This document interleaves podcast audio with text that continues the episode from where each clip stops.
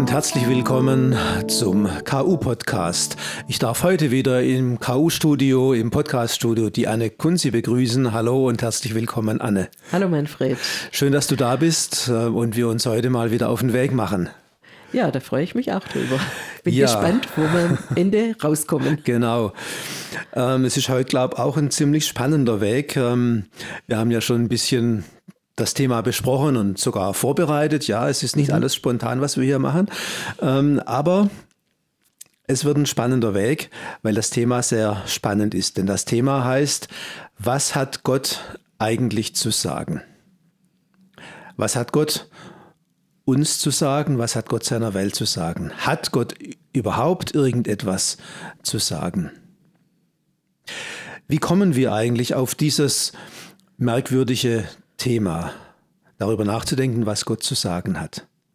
Wir sind ja mit unserem Reformationspodcast unterwegs und hatten jetzt in den letzten Folgen das Thema allein Glaube und allein die Gnade und dazu mehrere Folgen veröffentlicht und aufgenommen.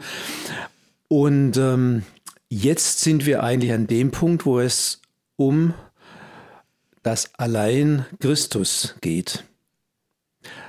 Was hat dieses Thema, was hat Gott zu sagen, mit Allein Christus zu tun? Es ist das dritte Allein und wir wollen heute diese beiden Überlegungen zusammenbringen. Es ist das dritte Allein der reformatorischen Grundgedanken. Manfred, zu dritt allein oder das dritte Allein. Ob, äh, ist das noch allein? Ist das noch allein, ja genau. Jedes Mal allein und, äh, und doch nicht allein. Ähm, ja, vielleicht deshalb, weil diese, es gibt ja insgesamt vier Alleins der reformatorischen Grundgedanken. Mhm. Wir haben die ein bisschen vermixt, ist mir jetzt wieder aufgefallen bei der Vorbereitung. Ähm, aber das ist egal. Diese, diese Alleins bedeuten, dass sie eigentlich unbedingt zusammengehören. Also eins allein würde eingehen, denn allein geht man ein. Mhm. Aber es braucht alle vier zusammen. Und deshalb zur Gnade und zum Glauben ganz unbedingt auch den Christus. Man darf diese Alleins nicht isoliert nehmen. Sie brauchen sich gegenseitig. Also die haben nichts mit Einsamkeit zu tun, mit genau. Alleinsein, sondern ja. ähm, sie wollen irgendwie etwas zuspitzen, eine Aussage präzisieren. Genau, ja, ja. Und jeweils so einen ganz eigenen Aspekt, einen ganz eigenen Fokus legen. Also das Allein betont, worauf es in einer bestimmten Hinsicht ankommt, dass nicht alles gleichgültig ist. Die Zuspitzung, die richtet sich auch immer gegen etwas, dazu später mehr. Allein Christus, was hat Gott uns eigentlich zu sagen? Ich schlage vor, wir gehen es mal ganz elementar und simpel an und gehen mal der Frage nach, was wissen wir eigentlich von Jesus? Also bevor wir diesen Christusbegriff groß aufmachen, mhm. was wissen wir eigentlich von Jesus? Jesus hatte eine Mutter, ähm, die Maria. Die war, die war mit, mit Josef unterwegs damals ähm, und sie sind nach Bethlehem gekommen und dort ist Jesus dann geboren. Die Umstände waren ja ein bisschen knifflig.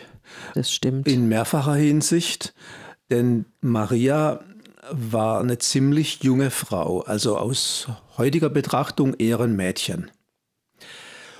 Und ähm, Josef war ein Zimmermann, Handwerker.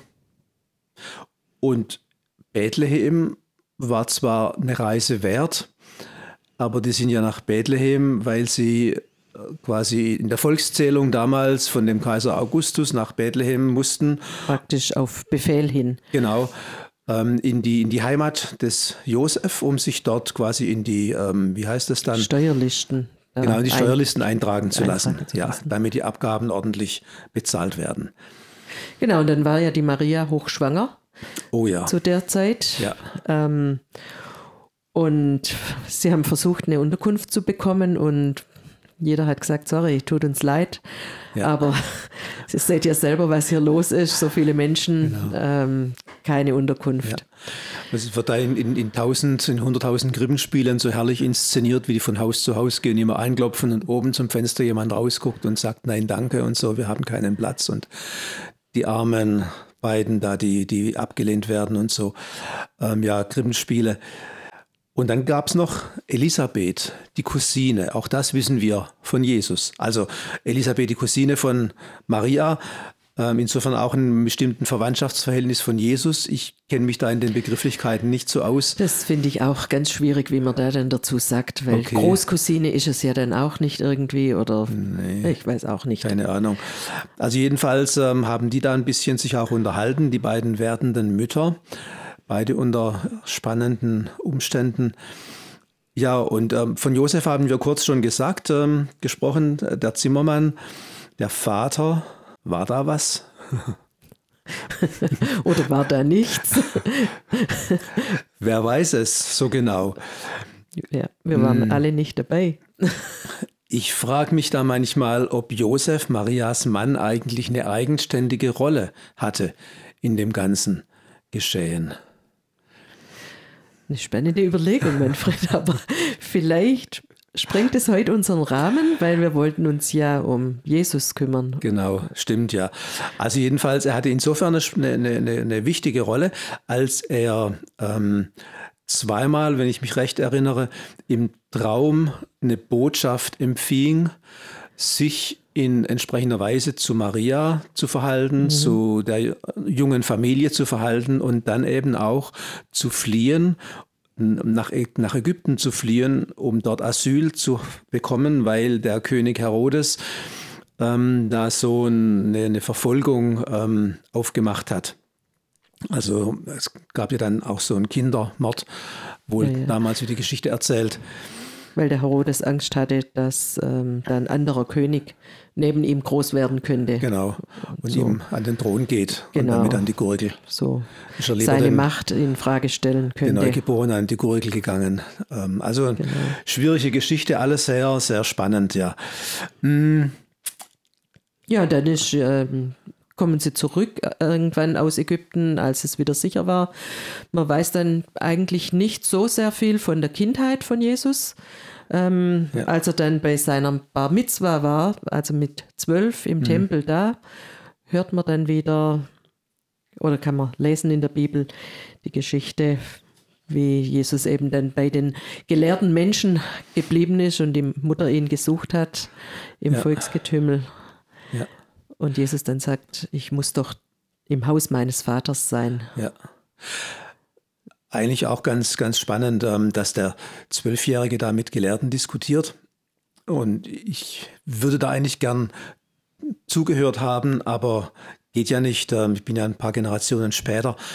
Vielleicht haben die einfach darüber diskutiert, hey, weißt du eigentlich, wer Gott ist? Weißt du eigentlich, was Gott uns zu sagen hat? Oh, dann wären wir schon wieder bei unserer Frage. Lieblingsthema, oder? Genau. Ja, ja. Genau. Irgendwann kommen dann auch so, so Wunder von Jesus. Aus Wasser wird Wein und so. Ähm, wir sorgen ja dann so dafür, dass über Nacht aus Wein Wasser wird. Aber Jesus hat da bei der Hochzeit zu Kana dafür gesorgt, dass aus Wasser Wein wird. Und dann die ganzen Geschichten der Evangelien, darauf gehen wir aber erst im nächsten Podcast näher ein. Mhm. Denn dass Gott zur Welt kam, diese Weihnachtsgeschichte, wie Lukas sie erzählt, auch Matthäus nur kurz angedeutet wird, Markus ist da ganz knapp, die ist sehr menschlich, so mit Baby und so, voller Emotionen, zumindest an Weihnachten, wo alle den Gang in ihre Heimat antreten, um Geschenke, Viren und gute Worte und so. Und viele Ratschläge natürlich auch auszutauschen und manche Krisen in den Familien hervorzurufen.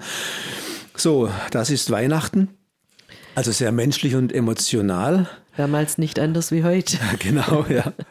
Und ja, weniger emotional, aber ganz feierlich und ganz poetisch klingt es bei Johannes. Johannes und das Werden und Kommen Jesu in die Welt, das ist eine ganz, ganz krasse Sache. Ein völlig anderer Zugang zu Jesus, den das Johannesevangelium eröffnet. Und der ist so cool. Das müssen wir jetzt einfach uns mal genau angucken. Du hast es, glaube ich, aufgeschlagen, Anne, ja, in der genau. Bibel. Johannes, das erste Kapitel, gleich die ersten paar Sätze. Genau, ich Bitte lese schön. uns mal vor. Ja. Im Anfang war das Wort. Das Wort war bei Gott. Ja, das Wort war Gott. Von Anfang an war es bei Gott. Alles ist dadurch entstanden. Ohne das Wort entstand nichts von dem, was besteht. Er, das Wort, wurde Mensch und wohnte unter uns. Und wir haben seine Herrlichkeit gesehen, eine Herrlichkeit, wie sie nur der eine und einzige vom Vater hat, erfüllt mit Gnade und Wahrheit. Richtig poetisch, feierlich, festlich, nicht so emotional, wie Lukas von der Weihnachtsgeschichte erzählt und unsere Krippenspiele es dann ausbreiten. Aber ich finde, absolut genial und verdichtet. Hm, worum geht's in diesen kurzen Zeilen? Am Anfang. Am Anfang. Das klingt jetzt wirklich nach Schöpfung. Das stimmt, ja. Ähm, erinnert uns ja auch an die, an die Schöpfungsgeschichte, die ähm, mit genau den Worten eigentlich anfängt. Ja, ich, ich ringe jetzt gerade nach den Worten.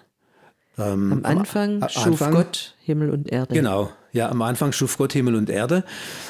Und dann kommt ganz schnell das Wort ins Spiel und er sprach. Das Wort. Also es ist Gott, Gottes schöpferisches Handeln, das hier angespielt wird. Ähm, es geht um das Wort. Das Wort Gottes ist nicht einfach nur ein Ausspruch, ein schöner Spruch, sondern das Wort ist seine Tat. Gottes Wort schafft, was es sagt. Gottes Wort ist tatkräftig.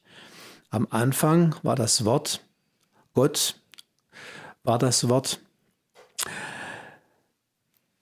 Es klingt nach Schöpfung und es ist ein Rückgriff auf die Schöpfung. Also das, was dann kommt, wird mit der Schöpfung in Verbindung gebracht. Jesus wird mit der Schöpfung in Verbindung gebracht. Und dann ähm, klingt für mich da ganz viel Wunsch nach Kommunikation, nach Beziehung heraus. Gott will uns etwas sagen. Das Wort wurde Mensch. Also wir können mit einem Menschen kommunizieren und mit ihm reden, mit ihm zuhören, in Beziehung treten. Genau das will, das will Gott. Er will uns was mitteilen. Wahrscheinlich geht es weniger um Klatsch und Tratsch, so wie bei uns, wenn man sich auf der Marktstraße mal trifft und in einen Kaffee sitzt. Ja, ist die Frage, um was geht es eigentlich? Was teilt uns dieser Wortmensch, dieser ja. Wort, dieser Gott, der mit uns reden will? Was teilt uns der eigentlich mit? Ja, ja. Also da fällt mir noch ähm, der Gedanke dazu ein, dass Gott sich offenbar nicht selbst genug ist. Er genügt sich nicht selbst. Ja. Er ersucht sich ein Gegenüber. Er schafft sich das Gegenüber. Er will was mitteilen, wie du es schon formuliert hast. Und um etwas mitteilen zu können, sucht er und schafft sich das Gegenüber. Das ist Schöpfung, ein mitteilsamer Gott, ein Kommunikationsfreak eigentlich. Und jetzt ist die Frage, was, was teilt dieses Wort, dieser Wortmensch mit? Mhm. Da kommt nun zunächst dieser Gedanke, er, das Wort wurde Mensch und wohnte unter uns. Da wird ein Wort nicht nur zu einem Tisch oder zu einem Haus, ich plan was, ich mache was, sondern das Wort wurde Mensch. Gott kommt zur Welt, Gott wird Mensch und seine Herrlichkeit wird konkret für uns anschaubar, wahrnehmbar, erlebbar. Seine Herrlichkeit wandert nun von Ort zu Ort, von Stadt zu Stadt, seine Herrlichkeit, seine Lebendigkeit begegnet den Menschen und trifft mit unserer Lebenswirklichkeit zusammen. Übrigens, das Wort wohnte, vom Griechischen her, wenn man das übersetzt, dann kann man es auch sehr präzise mit zeltete übersetzen. Also dieser Mensch gewordene Gott, dieses Wort, das Mensch wurde, schlug sein, seine Zelte bei uns auf und mit dem Zelt ist man ja mobil, so wie die Nomaden mhm. oder die Camper weniger wie die Dauercamper, die dauernd campen, sondern eher wie die mobilen Camper, mhm. die nur so kurz mal da sind und dann wieder ihre Zelte abbrechen und weiterziehen. Ja, und so ein Zelt ist ja auch eigentlich nur eine dünne Schutzhaut und keine ja, dicke Mauer, genau. ähm, weil so eine dicke Mauer... Also wenn ich neben im, beim Zelten neben einem anderen Zelt schlafe und der Nachbar schnarcht, dann höre ich das. Auch die Art von Kommunikation. Wenn ja. hinter einer dicken Burgmauer einer schnarcht, das höre ich nicht. Ja. Und wenn da einer was Wichtiges sagt, höre ich das auch ja. nicht. Aber im Zelt. Da kommt alles, da geht alles durch, ja. Also die Offenheit ähm, wird da zum Ausdruck gebracht, ja. die Transparenz. Gott ist wahrnehmbar, dieses Wort, das Mensch wurde, ist wahrnehmbar. Also das Wort ist Jesus Christus. Von Anfang an mit dabei gewesen und nicht erst irgendwann dazugekommen. Von Anfang der Schöpfung an beteiligt. Mhm. Und Gott. Das Wort ist Jesus Christus. Und jetzt natürlich die Frage, was erzählen uns die biblischen Geschichten? Was bedeutet das Ganze nun? Wenn wir, wenn wir den Johannes zunächst mal noch mal, noch mal wahrnehmen, dieses Johannesevangelium, dann sehen wir, dass diese Zuspitzung auf dieses Allein Christus, diese Fokussierung auf Gott, der Mensch wurde, hier lässt sich dieses Allein Christus ganz gut begründen in diesem Johannesevangelium, in diesem Johannes eins. Und ähm, wenn wir jetzt von allein reden, dann heißt das auch, dass sich das immer auch gegen etwas richtet. Wogegen richtet sich das Allein Christus? Was wehrt es ab? Das haben wir unseren Kollegen Friedemann Heinritz gefragt und wir spielen mal ein, was er geantwortet hat. Naja, das Allein Christus hat mehrere Fronten. Zunächst ist es die Antwort auf die persönliche Frage, woher weiß ich denn wirklich, dass Gott mich lieb hat und gut zu mir ist? Was ist sozusagen die Begründung für die Rede vom liebenden und vergebenden Gott? Hier zeigen Luther und die Reformatoren auf Jesus Christus, auf sein Kreuz. In Jesus kommt Gott selbst zu uns Menschen. Durch sein Leben, Wirken und Sterben können wir sehen, wie Gott mit uns umgeht, wie er an uns handelt, wie er zu uns aufschaut. Wer auf Jesus schaut, wird sehen, es gibt keinen Grund, Gott zu misstrauen. Wir können ihm wirklich vertrauen. Er will uns nicht das Leben vorenthalten, sondern uns ein erfülltes Leben ermöglichen. Der zweite Aspekt ist, dass sich die Reformatoren mit diesem Allein Christus sich vom religiösen Markt der Möglichkeiten abgrenzen wollten. Marien- und Heiligenverehrungen und vielleicht auch noch andere Dinge suggerieren den Menschen eine religiöse Be- Befriedigung. Klar, das hat schon noch alles irgendwas mit Gott zu tun und ist auch nicht alles schlecht. Doch den Herzschlag Gottes kann man nur durch Jesus Christus erkennen. Und nur er bringt Mensch und Gott für alle Ewigkeiten zusammen. Gottes Versöhnung, Annahme und Liebe findet man eben nur bei Christus. Er ist der einzige Mittler zwischen Mensch und Gott. Und darum sollen wir an Jesus Christus glauben und nicht unser Herz an andere Dinge oder Personen hängen. Die dritte Front ist innerkirchlich. Was ist Aufgabe der Kirche? Was kann nur sie, was niemand anders kann? Von Christus als Grund und Inhalt des christlichen Glaubens reden. Die Kirche Jesu steht zu allen Zeiten in der Gefahr, in ihrer Botschaft und ihrem Handeln sich zu verzetteln. Das Allein Christus fordert Gemeinde und Kirche auf, sich zu konzentrieren. Worauf kommt es wirklich an? Die Kirche Jesu hat von Jesus zu reden und ihr Handeln von Jesus her zu begründen. Den Rest kann sie getrost bleiben lassen.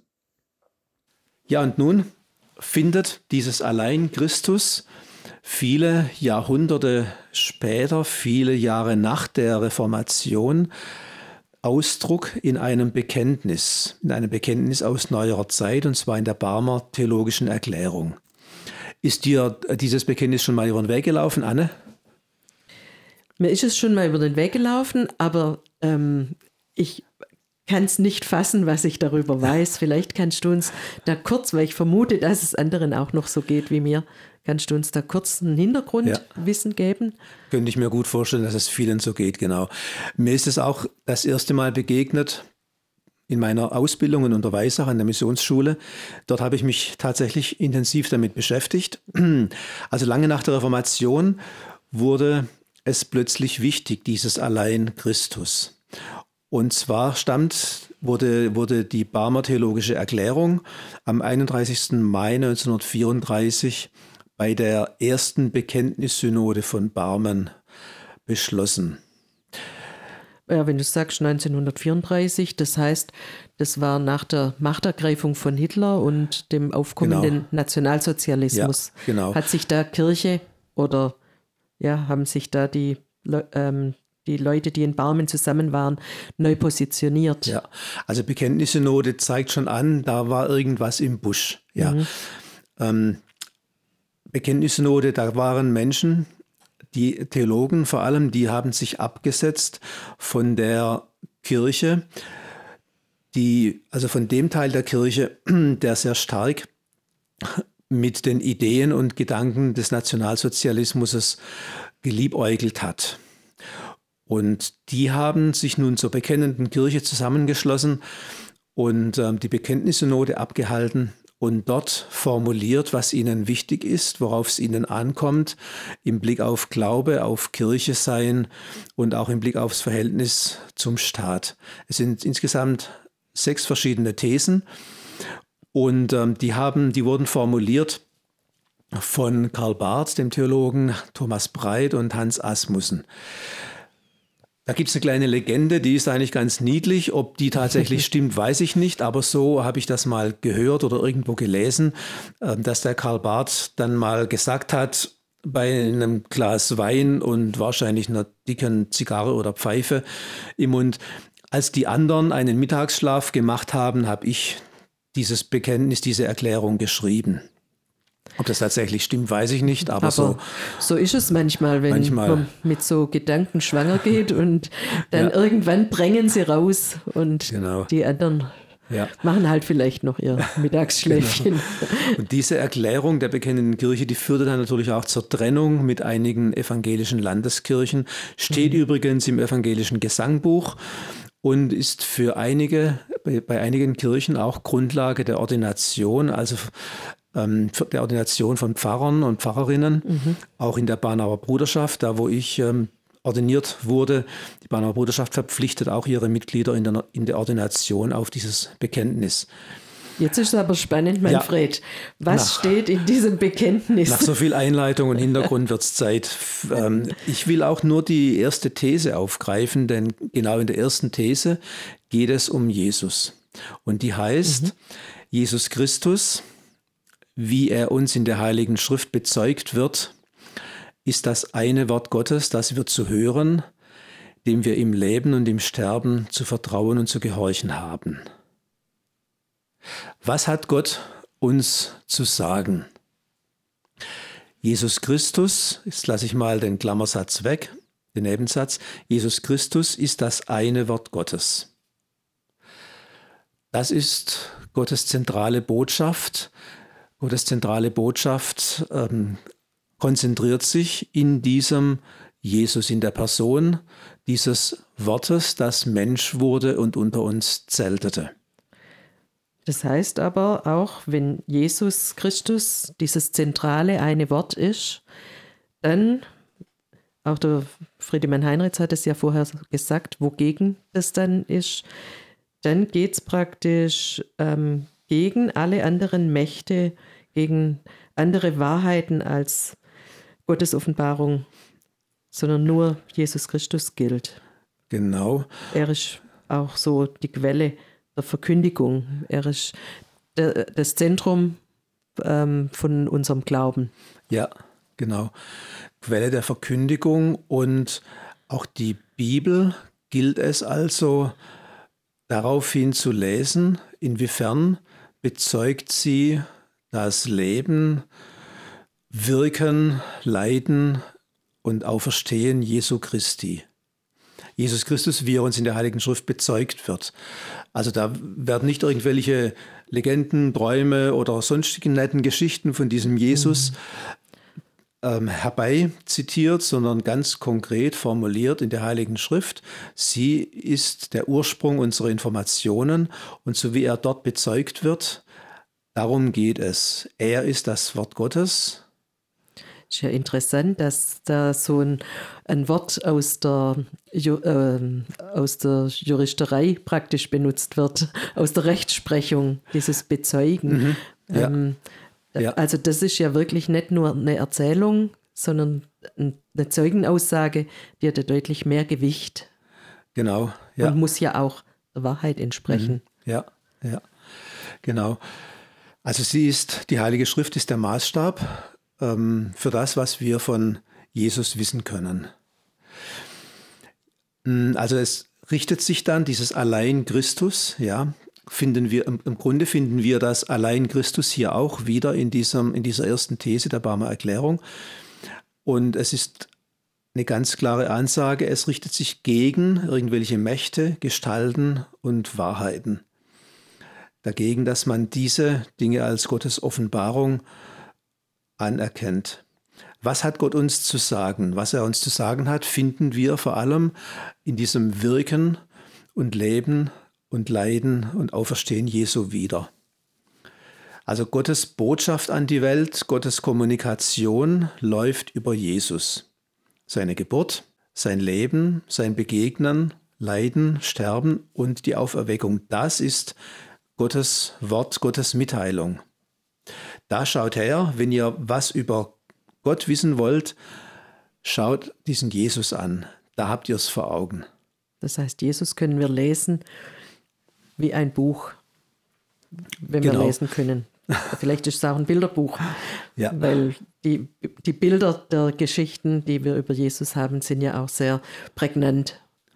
Ähm, genau, ja. Und hier, hier kommt das ja auch zusammen, was wir einleitend gesagt haben, das Thema, was hat Gott uns eigentlich zu sagen und allein Christus. Genau. Das ist Gottes Botschaft an die Welt. An die Welt. Ja. An dieser Person, wie er gelebt hat, gewirkt hat, sehen wir, wie Gott mit uns umgehen möchte. Wir müssen das noch konkretisieren, das machen wir im nächsten ähm, Podcast, aber ich finde auch interessant, an dieser These eins, dieses Vertrauen und Gehorchen. Ich lese das vielleicht nochmal äh, genau. im Zusammenhang. Ja, mach mal. Jesus Christus ist das eine Wort Gottes, das wir zu hören, dem wir im Leben und im Sterben zu vertrauen und zu gehorchen haben. Mir ist da, mir ist da eine kleine Geschichte eingefallen, neulich bei einer Taufe. Da hat die Tante gebetet in den Fürbitten, dass Tim seine Stärken erkennen möge und stets zu seiner Meinung stehen kann. Das war ihr wichtig. Merkst du was? Mhm. Da ist uns doch was abhanden gekommen, oder? Irgendwo fehlt da dieses Vertrauen und Gehorchen. Also das Vertrauen kann man ja noch, noch mit einbeziehen das, in dieses, was, die, was der Tante wichtig war und was sie im Gebet formuliert hat. Aber das mit dem Gehorsam, der Wille Gottes, den Willen Gottes zu erkennen oder so, das kam nicht mehr vor. Ja, es Zeitgeist. Geht, Zeitgeist. Es geht darum, dass wir selbstbewusst und selbstbestimmt leben und denken. Ja, genau. Also Selbstbestimmung steht bei uns über allem, ja. ja. Es ist keine Frage mehr, auf wen beziehe ich mein Leben, mein Denken und Handeln, sondern ich beziehe mich ein, eigentlich auf mich. Ja, ähm, genau. Und auf darauf, also wichtig ist natürlich schon, wie gestalte ich mein Leben, ja, wie finden wir Lösungen für die ja. drängenden Fragen unserer Zeit et cetera pp. Ganz klar, das ist schon wichtig. Aber auch die Selbstbestimmung, dass ich zu meiner Meinung stehe, dass ich ja, vielleicht auch mal nachdenke, was will ich eigentlich, was ist meine Meinung, mhm. muss man sich ja manchmal auch klar werden. Aber das ist, das ist uns wichtig, die Selbstbestimmung. Und in diesem Bekenntnis wird auf beides Wert gelegt, auf das Vertrauen und auf das Gehorchen. Ja, und das sogar dann eigentlich auch über unser ganzes Leben hinaus. Das Stimmt. heißt ja im Leben und im Sterben Vertrauen ja. und Gehorchen. Ja. Also ähm, ich, ich glaube, dass das tatsächlich dann auch im Sterben dann nochmal ganz stark um dieses Vertrauen gehen wird. Dass, dass, dass das Vertrauen weiter trägt als unsere Füße genau, uns tragen. Ja. Gutes Bild. Hieße das im Grunde, ja. ja. Also dass das Vertrauen auch über unsere Lebenszeit hinaus trägt, wenn uns unsere Füße nicht mehr tragen. Und dass es vielleicht einfach auch wichtig ist, dass wir schon im Leben das einüben, dieses Vertrauen mhm. und Gehorchen. Also insofern ist dieses Bekenntnis, dieser eine Satz, sehr weitreichend. Es geht darum, um das eine Wort Gottes, also allein Christus, was hat mhm. Gott uns zu sagen? Und es geht auch darum, wie wir uns zu ihm verhalten, dass wir Vertrauen einüben, wie du gesagt mhm. hast, ähm, gehorchen, das heißt auch nach seinem Willen fragen und das Ganze auch über unsere Lebenszeit hinaus tragfähig ist. Also die Botschaft Gottes geht viel weiter, als unsere Selbstbestimmung reicht. Ja, viel weiter, als wir selber denken können und uns vorstellen können. Ja, ja, wie verstehen wir nun die Bibel, diese Heilige Schrift, wie es in dem Bekenntnis heißt? Die Bibel weist auf Jesus hin, sie bezeugt das eine Wort Gottes, Jesus Christus. Mit diesem Thema werden wir uns beim Kapitel Allein die Schrift noch ein bisschen beschäftigen. Aber hier schon mal so viel. Der Maßstab für die Relevanz der Bibel ist das Leben, das Lieben, das Leiden und Auferstehen Jesu. Da zeigt sich wieder, dass die Alleins zusammengehören. Genau, unbedingt zusammengehören, ganz wichtig, ja. Denn allein geht man ein. Allein Christus, das heißt dann auch, dass sich auch die Bibel an ihm zu messen hat, durch ihn zu lesen ist, dass Jesus der Maßstab ist, ähm, so wie er in der Heiligen Schrift bezeugt wird. Da wird es schon zum, zum Wechselspiel. Es gehört zusammen, die mhm, Schrift ja. und Jesus Christus. Und was dann inhaltlich über die Gnade und den Glauben gesagt wird, ohnehin. Was hat Gott uns zu sagen? Das Tatwort. Er tut etwas ganz konkret für die Menschen. Er wird Mensch in diesem Jesus Christus und sein Leben ist Gottes beste Botschaft. Also auch hier wieder Tat und Wort. Und Wort. Ja. ja, damit sind wir für heute erstmal fast schon durch mit unserem Thema, was hat Gott uns zu sagen? Ich glaube, Anne, ich glaube, es ist gut, diese Frage immer wieder zu stellen, auch im Blick auf das Vertrauen, das wir einüben und entwickeln können, mhm. aber auch im Blick auf das Gehorchen, den Willen Gottes erkennen und ihm gehorchen, weil er gut ist für unser Leben. Ja. Nächstes Mal wollen wir konkret einen Blick in die Bibel werfen. Wer ist Jesus? Wir haben ja jetzt so ein bisschen die Weihnachtsgeschichte kurz mal angeteasert. Nächstes Mal wollen wir aber ähm, seine Geschichten anschauen. Eine herzliche Einladung an dich und euch da draußen. Lasst euch doch mal verleiten, selber durchs Neue Testament zu blättern. Woran bleibt ihr hängen? Woran bleibst du hängen? Welche Jesusgeschichte imponiert dir? Oder an welcher stößt du dich an? Ist es ein Wunder, ein Gleichnis, eine Rede? Vielleicht auch ein Abschnitt aus der Bergpredigt? Mit sehr spannenden Worten. Schreib uns eine Mail. Wir interessieren uns dafür, was dir so auffällt. Vielleicht wirft deine Geschichte Fragen auf. Gerne sprechen wir auch darüber in einem unserer nächsten Podcasts. Aber für heute jetzt erstmal Dankeschön, Anne, für das Gespräch, was du eingebracht hast, was wir jetzt miteinander auch entwickeln konnten. Danke für den Weg, den du da mitgegangen bist. Ja, gerne. Sehr spannend. Gott verstehen lernen, finde ich, ist eine der spannendsten Übungen. Und Gott verstehen lernen, indem wir Jesus in den Blick nehmen, ist ein großes Privileg unseres Glaubens. Das Leben Jesu zeigt uns etwas von Gott, lässt uns durch so einen kleinen Türspalt in den Himmel schauen, Das ist wie so eine Art Teleskop. Jesus, das eine Wort Gottes, mit dem wir ganz nah an Gott heranzoomen können. Dankeschön nochmal, auch euch fürs Zuhören, fürs Interesse und dabei sein. Und äh, ich wünsche euch eine gute Zeit, seid behütet. Tschüss, macht's gut.